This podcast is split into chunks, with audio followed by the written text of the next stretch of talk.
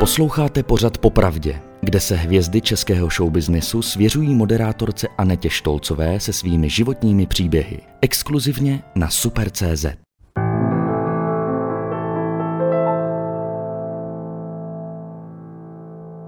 Vítejte u nového pořadu Popravdě na Super.cz. Do povědomí veřejnosti se dostala díky vztahu a manželství s hudebním skladatelem Karlem Svobodou. První šťastné roky však záhy vystřídaly největší životní bolesti, jaké může člověk zažít. Ve čtyřech letech jí na leukémii zemřela dcera Klárka. Sebrala poslední zbytky sil a založila nadační fond Kapka naděje. A netušila, jaká další hrůza jí čeká. Pár let poté spáchal sebevraždu její muž Karel Svoboda. Jak dnes na své největší životní bolesti vzpomíná a jaký život žije dnes? Vendula Pizingerová. Vendulo, já moc děkuju, že jste přijala mé pozvání a jste prvním hostem našeho nového pořadu Popravdě. Popravdě, den. Eh, to je takové slovní spojení, které vlastně si člověk eh, denodenně možná říká. Co pro vás znamená vůbec pravda? Já, když už jsem byla malá holka, tak mi maminka říkala, že jsem husita. husita. a e, pro mě pravda vždycky znamenala hodně a taky jsem si na tom často vylámala zuby. To už tak bývá. Žijete stále v pravdě? Doufám, že jo. Kdy jste pocítila, že jste v harmonii a tím pádem, e, že pravda je vlastně na denním pořádku?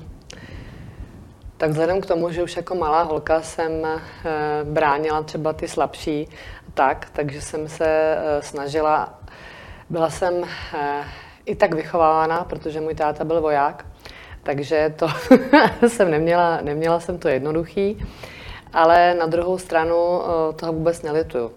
Uh, jsem, doufám, pravdomluvná, i když prej kecá každý, několikrát denně. Asi jenom v hloupostech a eh, chodím včas.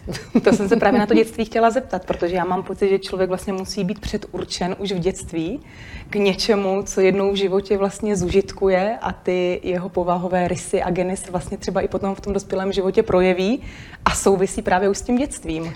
Určitě, já si myslím, že vzhledem k tomu, že mám dneska doma dospívajícího 17-letého syna, takže moje maminka se se mnou taky asi nezažila úplně, nezažila taky úplně jednoduchý období a na to vždycky přijdete, když to prožijete na eh, vlastní kůži. A eh, měla jsem vždycky hodně svůj názor a eh, dost jsem se lišila od ostatních holek. No. Vendulo, letos z kraje roku to bylo 15 let, co odešel eh, váš první muž, Karel Svoboda. Vy jste v lednu letošního roku na svůj Instagramový profil napsala. Bylo řečeno mnohé za těch 15 let, skutečností však zůstává, že zmizel, že zmizel bez rozloučení, bez slova promiň. Dnes mám úplně jiný život a že za těch 15 let bylo turbulencí. Jsem už šťastná a mám tady Jakuba. No každopádně Karlovi byl humor vlastní a nevím, jak by tohle všechno okomentoval. Snad tady platí jedno židovské přísloví, všechno je jinak. Tak co je dneska jinak, Vendulo? no, já si vzpomínám, je to strašně paradoxní, že vlastně Karel mýho současného muže znal. Mhm. Znal ho jako malého chlapce, eh, který, když se svojí maminkou za náma třeba chodil do motela eh, za Klárou, tak mu půjčoval počítač, aby se nenudil. A On nikdy nesouhlasil s tím, abych měla jako přítelkyně, abych se vždycky jako tahla z toho domu, tak jako vždycky proti tomu vztahu se Simonou byl. A pak jako jednou takhle koukal na toho Pepu, jak sedí a hraje se s tím počítačem a říkal, tak snad jediný ten kluk z té rodiny za něco stojí. Já myslím, že by se tomu zasmál a že by tomu i zároveň asi porozuměl. A e, jinak, je, jinak v mém životě je eh, to, že už si nepotřebuju na nic hrát.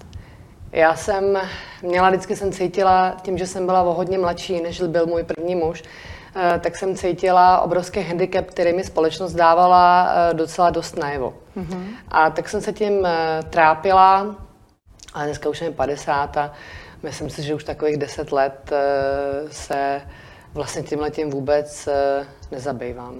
Dospěla jste třeba k odpuštění? Odpustila jste už Karlovi to, co se před 15 lety stalo? Myslím, že kdyby člověk eh, čekal na odpuštění toho druhého, samozřejmě v případě člověka, který nežije, je to teda hodně složitý, ale eh, kdybyste čekala na odpuštění kohokoliv, tak se nedočkáte. Já si myslím, že člověk si musí odpustit sám sobě, protože eh, ty účty skládáte taky jenom sám sobě. A já jsem v podstatě člověk, který si dokáže přiznat, že něco udělal špatně a že těch věcí, které jsem v životě udělala špatně, byla velká řada. Z některých jsem se poučila, z některých ne, některých je opakuju pořád dokola, ale myslím si, že je tam důležitý eh, to odpuštění vnitřní sám sobě. Takže jste vlastně se dostala do té harmonie, o které jsme se bavili před chvílí. No určitě, bylo to si myslím, že tak sama ve vašich eh, letech.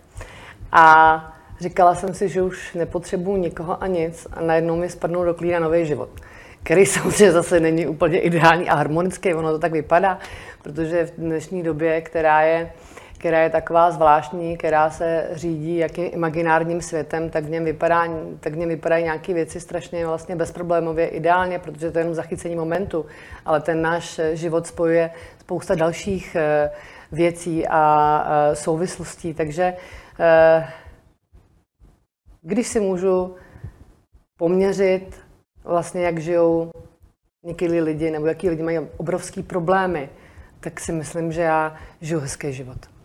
Ono se říká, že eh, Bůh člověku nenaloží víc, než čo, kolik člověk snese. Řekla jste si někdy po tom všem, co se vám v životě stalo, myslím tím ty životní tragédie, jestli už vám ten Bůh uh, nenaložil příliš? Já nemám ráda moc uh, přísloví ani tyhle, ty, ani tyhle ty spojení. Některý teda jsou mnohdy pravdivý, ale tohle si myslím, že zrovna, že zrovna, že zrovna jako nefunguje. Já jsem se jednou o tom bavila s Halinou Pavlovskou a ta se smála. A ta říkala, takže Vendlo, kdyby se topilo šest lidí a ty se byla mezi nimi, tak těch pět vytáhnou a řeknou Vendlo a doplave. ale to je tím, jakým jste člověkem, jak působíte na ostatní. A já to mám i doma vlastně v běžném eh, denním chodu rodiny, domácnosti. Eh, já prostě zvládnu všechno.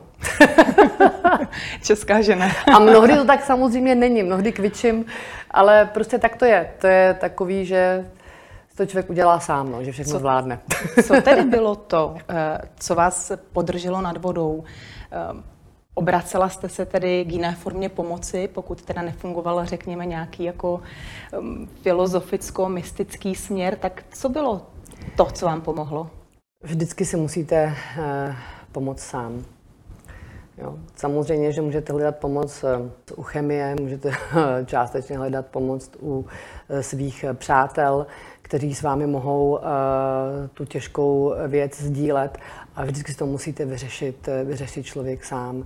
A tady v tom teda uh, platí, když jsme u těch uh, různých přísloví a větních spojení, že čas, čas v tomhle tom nejde obelhat a jenom čas vlastně vám pomůže obrousit některé ty, některé ty milníky, které jste zažili. Hmm.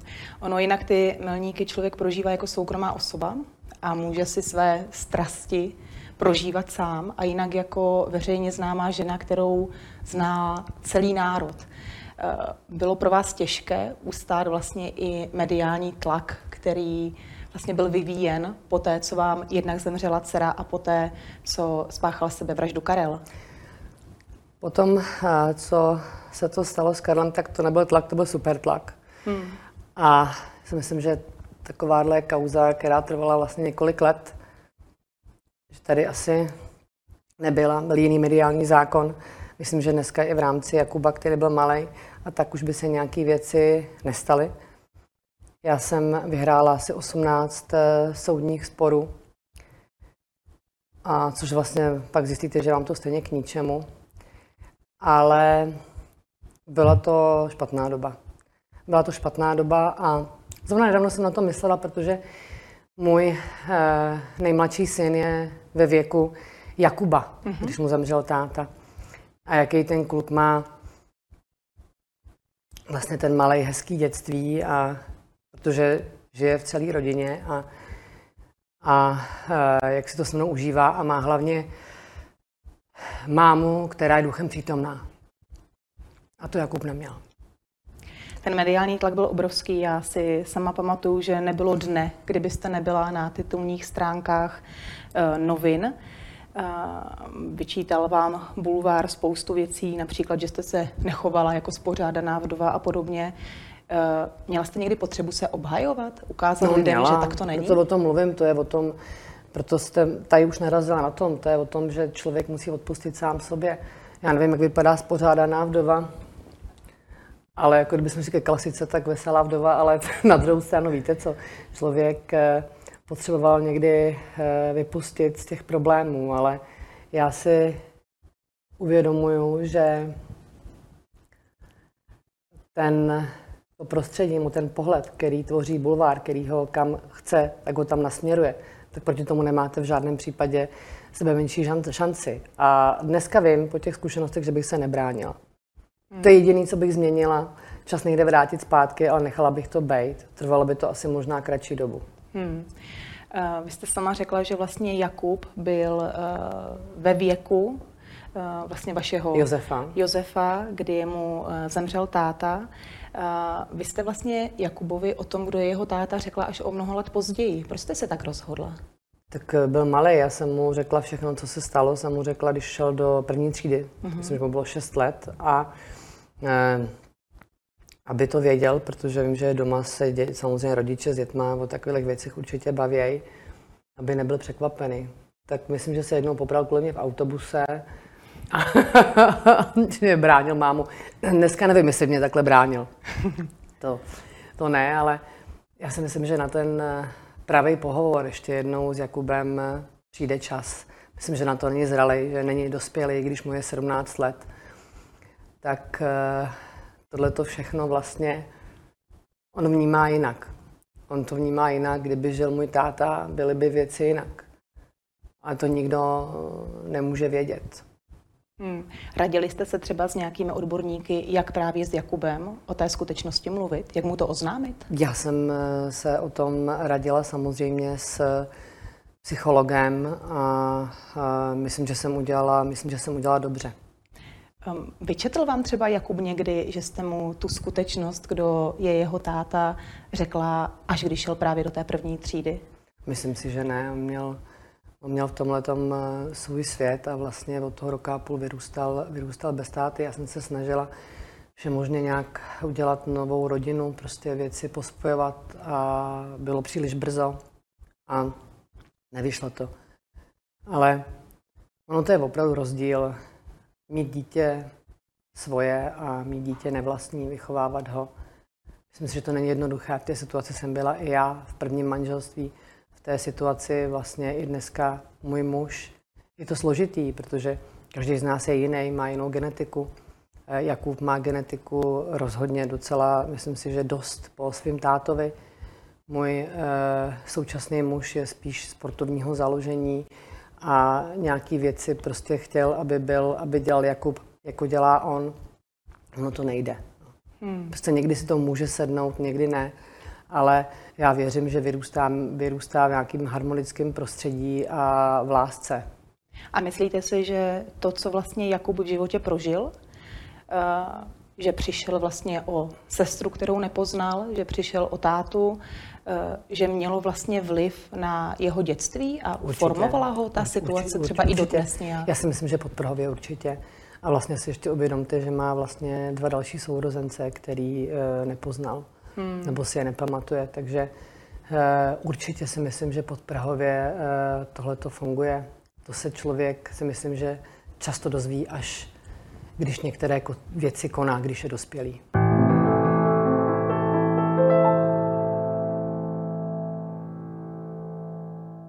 Vendulo, vy jste po odchodu vaší dcery Klárky založila nadační fond Kapka naděje poměrně brzy po jejím odchodu. No já už jsem vlastně to chtěla založit, když eh, Klára žila, takže já jsem veškeré, veškeré ty technikálie nebo ty dokumenty měla vlastně už připravené a myslím, že jsem ho založila asi, já nevím, dva nebo tři dny po její smrti. Mm-hmm. Byla tahle událost právě takovým tím jako hlavním spouštěcím motorem, díky kterému se kapka rozjela a byla to taková terapie zároveň, jak se vlastně smířit s tou skutečností? Já jsem, jak jsem vám říkala, že už jsem to vlastně měla v plánu udělat dřív, i kdyby Klára žila. A měla jsem možnost e, po dvou a půl letech e, v nemocnici sledovat, co funguje, co nefunguje, co kdo potřebuje. A tak jsem si říkala, že bych chtěla pomáhat, protože jsem to měla opravdu jako napsaný už někde v tom dětství určitě. A e, pomohlo mi to, ta práce mi pomohla e, přejít trošku na jiné myšlenky. A vlastně tím vším, co se stalo, jsem do té práce měla spousta energie a času. Ale úplně prvopočátečně jsem si myslela, že mi to zabere daleko méně e, času, dneska 22 let. Viděla jste od začátku, že chcete výhradně pomáhat dětským onkologickým pacientům? E, to jsem věděla, ale postupně ta pomoc se přenesla na 45 nemocnic po celé České republice a teďka naším vlastně hlavním eh, cílem pomoci jsou dětské psychiatrie. Hmm. K tomu se ještě dostaneme, k vašim projektům. Mě by ještě zajímalo, vy jste říkala, že vlastně za dobu, kdy jste byli na dětské onkologii v Motole, tak jste měla možnost pozorovat, co funguje a co nefunguje. V čem si myslíte, že je třeba dneska rozdíl? Co tehdy nefungovalo a dnes funguje? Tam jiné prostředí, je postavená nová transplantační jednotka. Já, když jsme byli skládáni na transplantační jednotce, tak to byly takové igelitové stany, které byly mnohdy rozbité a slepovali jsme je leukoplastí a sešívačkou. A než jste vlastně přešla přes ten rám a převlíkla jste se, že jste nebyla ve sterilním pokoji, tak už mnohdy ty děti mají různé problémy, tak už bylo po nich. A to tam zavřená tři měsíce po té transplantaci. Je to zvláštní. Víte, co je na tom zvláštní? Že si vlastně i tam vy dokážete utvořit svůj svět. Jako jak člověk je přizpůsobivý. To je neskutečný a vlastně kvůli vlastnímu dítěti uděláte, uděláte cokoliv.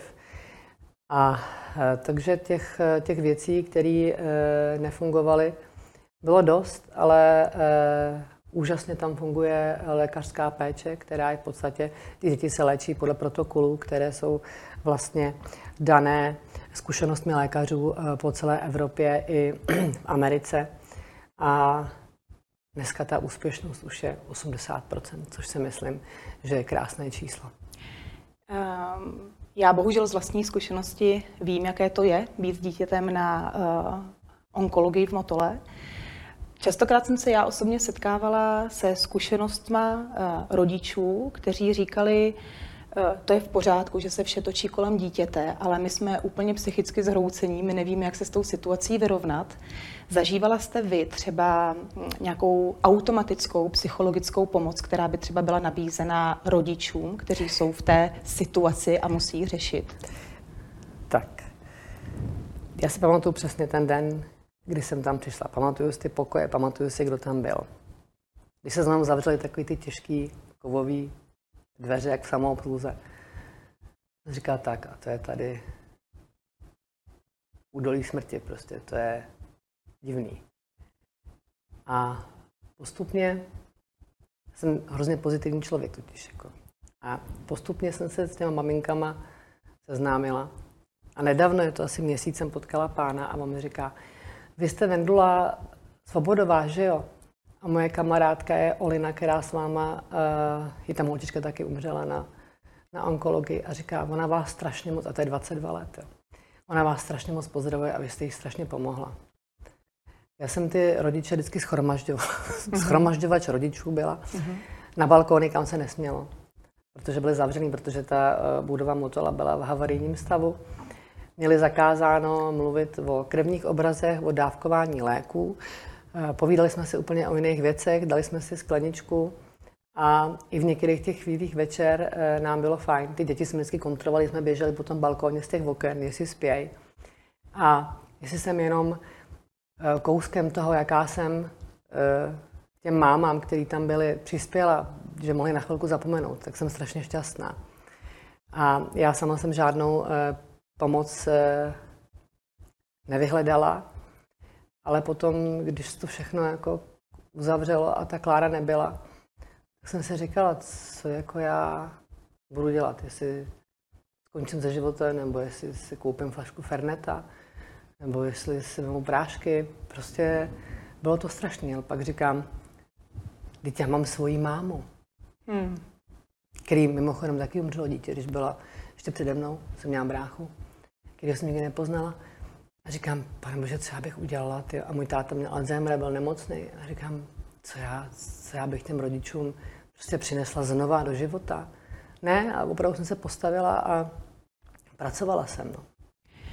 Nejen, že jste pracovala, vy jste řekla, že jak se za vámi ty motolské dveře onkologie zavřely, tak vy jste je záhy otevřela a začala jste pomáhat díky kapce naděje. A v motole jste byla, řekla bych, denodenně, neli velmi často. Uh, jaké to pro vás bylo vracet se vlastně vracet se na, to. na místo? Hele, znám lidi, třeba Michal David, který mu tam umřela dcerka, leželi taky vedle sebe často tak ten říkal, že se tam nemůže vrátit. Já se tam vracím ráda. Já jsem tam prožila mm, i s tou malou jako hezký chvíle. Ona tam vlastně rostla, že jo. Ona tam vlastně, jako jsme čekali, že všechno bude dobrý, takže měla třeba na Vánoce stromeček, udělali jsme normální Vánoce, pak třeba, nevím, s kapačkou jezdila po, po to, to by se ty doktoři mě zabijou. Jezdila na koloběžce, já jsem za ní lítala s tou kapačkou, jednou jsme tam přišli teda s Morčetem v tom, v kleci, tak to ty děti nesmí pak žádný zvířata, mm-hmm. nic, že? tak to si myslím, ten doktor zabije. Ale prostě já jsem se snažila v tomhletom eh, paradoxu nebo v tomhletom jako těžké situace najít aspoň nějakou, aspoň něco normálního. Prostě chytit se něčeho, jako když jste, jako když jste doma. A já věřím, že se nám to podařilo. No. Byla tam, byla tam víc než polovinu svého života. Hmm. Takže přes tu hrůzu prostě tu chodbu a ten pokoj vnímáte jako něco, co patří do vašeho života a nevnímáte to a priori těžce? Ne. Hmm. Ne. To tak bylo. To vám prostě život eh, postaví do cesty a vy s tím nemůžete nic dělat, protože není žádný jako kouzelný prout, takže byste mávli, že to je všechno jinak. Taky mnohdy samozřejmě jsou takové ty teorie teďka, že trošku všichni možná žijeme v Matrixu, že se díváme na naše životy ze zhora a nemůžeme je ovládat. Nikdo neví, proč to takhle je a proč se tyhle ty věci dějou. A skončila někdy u vás někdy doba, kdybyste třeba na ten den, kdy eh, Klára odešla, eh, kdybyste na něj přestala myslet jinak, než jste třeba myslela před těmi 22 lety? A víte, že jste mi to stalo loni? Hmm. Ona zemřela 22. srpna. A já jsem loni 22. srpna si seděla na zahradě u svojí tchýně s, s malým a ona mi říká, veď chceš kytku je jako na hrob? A já říkám, aha. Mm-hmm. Mm. Já teda a priori nemám mm, hroby ráda, nemám, mm. nemám, nemám ráda, jako já si myslím, že ta vzpomínka, to, že to je někde jinde vůbec, že to není v rozměru jako toho, toho mramoru, ale e, myslím na ní e, často. To je jasný. Protože prostě třeba někoho potkáte, vám řekne, já se pamatuju na, na vaší dceru, nebo vidíte někde něco, co měla ráda. A znovu, jak máte to malinký dítě, tak vidíte znova ty pohádky a to všechno. Že? Hmm. To je jasný, že to tak je. Ale na druhou stranu, mám teďka rok a půl starý dítě, a když jako paradoxně se narodilo tak nejzdravější moje dítě v skoro 50 letech, ale e, je to vlastně takovej, e, nemůžete nikdy nikoho nahradit nebo vyrobit na součástky, ale je to paradoxně jako, jako rehabilitační e, moment, že si řeknete, první dítě, o to jsem přišla, druhý dítě vlastně vyrůstalo v, v divnodobě hmm. a tak si říkám, tak možná třeba teďka vyroste eh, čistý, šťastný jedinec, který je a bude můj syn, což bych chtěla samozřejmě, aby byl i z mýho prvního syna, který je neuvěřitelně chytrý, hodný kluk v srdci, ale těžce zápasíme teda s tou pubertou, no. Hmm. Což jsem nikdy nikomu nevěřila. Každý vždycky říkal, velký děti, velký starost. Já říkám, to vůbec nevíte, co říkáte. No. A je to pravda. To. Vendolo, díky vaší práci se vlastně na vás, předpokládám, obrací mnoho rodin, který mají uh, onkologicky nemocné dítě. Dovedete dneska už si ty příběhy těch lidí tolik jako nepřipouštět? Dáváte možnost uh, těm lidem sice uh, ten pocit, že se na vás můžou obrátit, ale že už jste jinde?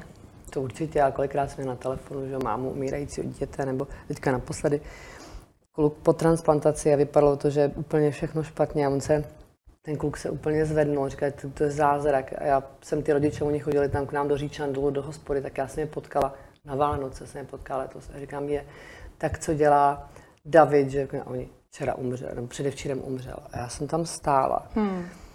Říkám si, no, samozřejmě, že tím, že člověk tohle to zažil, tak jste vlastně pro ty lidi uvěřitelná, víte, jak s nima máte mluvit. Jo. A je to strašný a nikdy, když eh, vlastně vyhasne ten dětský život, tak eh, proti tomu nic není. Jo. A ta obrovská bolest eh, rodičů, která je nepopsatelná a zapad pán Bůh to většina lidí nezažila, tak proti tomu asi není úplně žádný lék. Vy jste řekla, že můžou s váma mluvit. Cítila jste někdy, že třeba lidi nevěděli, jak právě s vámi mluvit po tom, co se co stalo tom nejhorší, že já jsem v tu chvíli nevěděla, jak mám mluvit se svojí mámou. Já jsem věděla, že jsem měla bratra, že e, mi umřela, nevěděla jsem se, se dozvěděla až teďka nedávno u příbuzných, jak to vlastně všechno bylo. A když už máma nežije, my jsme s tou mámou nebyli schopní. Nebyli jsme schopni o tom mluvit. Hmm. Což si myslím, že je obrovská škoda, že jsme nepřekročili nějakou citovou hranici toho, že bychom se třeba obě dvě rozbrečeli, protože obě dvě samozřejmě, jsem po mámě určitě, silní ženy. A no, jako to je mi, uh, to je mi líto, protože nás to mohlo vyléčit obě dvě. Mm-hmm. Ale to víte, že určitě nějaký lidi nevěděli, jestli se mnou vůbec o tom můžou mluvit. A já jsem vždycky o tom mluvila, mluvila jsem o tom veřejně, protože si myslím, mm-hmm. že to je uh, velice terapeutická záležitost pro ty ostatní. Vy jste mi ještě před uh, naším natáčením řekla, že jste nesnášela, když někdo na vás bral ohledy že by si lidi říkali, ale tak této promineme, protože to je ta, co jí umřelo to dítě. dítě. No. Protože ty věci třeba, nebo ty vaše činy, nebo ty věci, o kterých se jednalo, vůbec tím nesouvisely, že jo. Já nechci, aby mě někdo celý život omlouval, protože jsem eh, zažila několik eh, tragédií a neměla jsem úplně jednoduchý život. I ten nejednoduchý život eh, jsem dokázala vždycky v nějakých, já mám ráda černý humor, někdy teda je opravdu hodně černý, jak jsem vám dneska říkala, že, že život je uh, vlastně jenom poznání s bonusem smrti. No. To, je prostě, to je prostě tak, ale uh, já jsem uh, paradoxně uh, veselý člověk i přes to všecko. A to si myslím, že třeba, uh, jak jste narážela na začátku rozhovoru, i na ten bulvár a na tohle všechno, to mi bylo vždycky jako asi určitě vyčítáno, že Říká, tak tyhle tý ženský už se stalo všechno a ona furt žije a furt je jako nějakým způsobem veselá. Jako ta moje, ta moje životaschopnost. No. Mm-hmm. Vaše životaschopnost zapříčinila i to, že vlastně Kapka naděje už dneska funguje 22 let. Vy jste řekla, že pomáháte napříč republikou 45 eh, nemocnicím. Eh, jak těžké je v dnešní době eh, získávat finanční prostředky dárců právě na pomoc, která trvá tak dlouho a předpokládám ještě dlouhou dobu fungovat a potřeba bude? Protože ta práce je kontinuální, tak je méně vidět, nežli eh, když jsou nějaké eh, katastrofy, nebo teďka příklad války na Ukrajině, kdy se hmm. Češi složili obrovskou, obrovskou částku na pomoc. My to určitě jako charitativní, charitativní organizace pocítíme teprve a určitě pocítíme ten obrovský ekonomický propad, i který nás čeká. Takže já věřím, že tou důvěryhodností a tou mravenčí prací eh, pořád budeme moct pomáhat dál. Vy jste se zmínila, že v současné době pracujete na rozvoji eh, hřiště při dětské psychiatrii v Motole. Je to nový směr, kterým se třeba chcete vydávat? Chcete rozšiřovat, řekněme, pole své působnosti? Se dneska bavíme o hrozně smutných věcech, jo, ale eh, za rok je dokon, dokonaných sebevražd a ty, ty statistiky jsou loňský a předloňský dětských 60. Hmm. To je strašně velký číslo. To je větší číslo dětí, než eh, který umřou na onkologii. Hmm.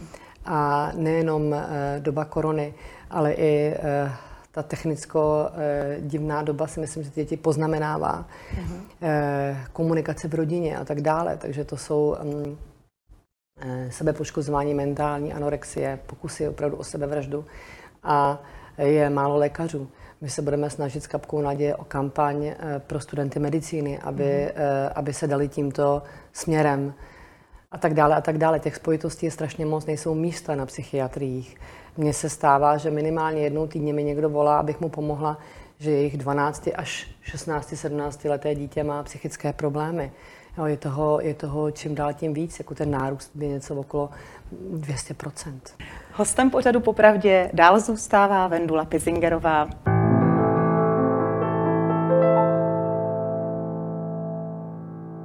Vám se v roce 2020 narodil syn Jozífek. Eh, je to vymodlené dítě? Jo, tak eh, můj muž na začátku byl takový, že vlastně neví, jestli by, že neví, jestli by eh, děti chtěl. Mm-hmm. A dneska říká, že to je to nejhezčí, co v životě potkala. Tak už proto na ten jenom pocit to stojí za to. Narodil se nám krásný, zdravý kluk, který je chytrý, šikovný, zatím rychlej, rychlej, takže maminku udrží díl v pohybu. Já jsem si všimla i na vašem Instagramu, že hodně s manželem cestujete a zažíváte poměrně adrenalinové dovolené, kempujete. Je to eh, něco nového ve vašem životě, nebo jste měla vždycky klo, eh, sklony eh, k outdooru? No tak to jsem rozhodně teda sklony k outdooru neměla. Já jsem měla sklony ke kavárně spíš, ale no, tak jako v té kavárně by se vám asi sedělo pohodlnější a líp, když nemusíte když nemusíte vyvinout eh, v, eh, pro mě velké fyzické úsilí, abych eh, někam došla, ale vždycky jsem došla. Je to fajn. Když jsme začali úplně poprvé před deseti lety, tak jsme navštívili Nový Zéland a si pamatuju, v té buši jsem šla vůbec jsem nevěděla, kudy jdu. Já jsem byla tak úplně v pytli z toho, že jsem vůbec nevěděla, kudy jdu. Jsem ani nevěděla, co je, co je, co je jako vedle mě na tu přírodu a tak. A pak mi manžel v noci budil a říkal, podívej se, tady jako světelko je fosfor. Že? Já jsem si předtím vzala neurol, aby vůbec v buši usnula, takže jsem vůbec nebyla schopná zbudit. A e, potom jsem samozřejmě tomu přišla na chuť. E, já jsem tam s ním ráda v té přírodě, já jsem tam s ním ráda, e, protože on je, je to jiný režim, než je doma. A e, miluju to, zažili jsme, já nevím, nocování v minus 20. E, jo, a to mi řekl teda manžel, že když usnu, že, že umrznu, umrznu. A já jsem tak přelomoc přemýšlela, jestli teda umrznu nebo ne, že nesmím usnout. A říkám, tak on spí, že No a tak on se otočil a, a praskla mu karimatka. To znamená, že prostě mu bude strašná zima. A já říkám, vidíš to, to tě hned jako něco potrestalo. že jsi mě vystrašil, že já tady nespím. Zažili jsme spousta, my jsme procestovali uh, spousta uh, ruských zemí, procestovali jsme uh, Evropu, Jo, a dvakrát jsme byli na Novém Zélandu. Jo. Je, to, je, to prostě, je to prostě neskutečný. Loni jsme byli v Rumunsku, protože máme auto outdoorový se stanem na střeše a letos jedeme do Albánie. Hmm. A na těch všech cestách, které zažíváte, eh, našla jste eh, sebe samu? Myslíte si, že na té cestě, po které jdete dnes, je ta pravá? To určitě. A hlavně ještě psychicky ten můj život nebyl jednoduchý. A když v životě narazíte na fyzickou námahu, která pro mě, protože nejsem člověk, já jsem jako e, malá byla nemocná a ne, byla jsem i osvobozená z tělocviku. Když jdu na srazy z Gimplu, tak se mi vždycky směje ta naše třídní, že byla tělocvikářka, ne, tak říká, tak to jsme ty si nemohla vědět, ani poběhnout, to udělat dřep a teďka lítáš, jak lítáš po horách. Tak ta, e, to fyzické úsilí a to, že toho dosáhnete, že se dostanete na místa, kde se Eh, jen tak někdo nedostane a tak, tak je, je to fantastický. Je to prostě úžasný pocit. A není zadarmo. A to je strašně důležité, protože věci v životě, které jsou super a stojí za to, tak zadarmo nejsou. Vendulo, já moc děkuji, že jste si našla čas, že jste byla mým hostem. Já vám přeju, aby vám vaše kapka naděje nikdy nevyschla, abyste neustále měla v sobě sílu eh, a optimismus pomáhat druhým a hodně štěstí a zdraví vašim nejbližším. Já děkuji vám a přeju všem krásný den a hlavně, ať se vám uh, daří ve vaší nové roli. Děkuji pěkně. Hostem dnešního dílu byla Vendula Pizingerová a já připomínám, že tento díl si můžete poslechnout na podcastových aplikacích podcasty.cz, Spotify a Apple Podcast. Mějte se krásně a brzy opět na viděnou.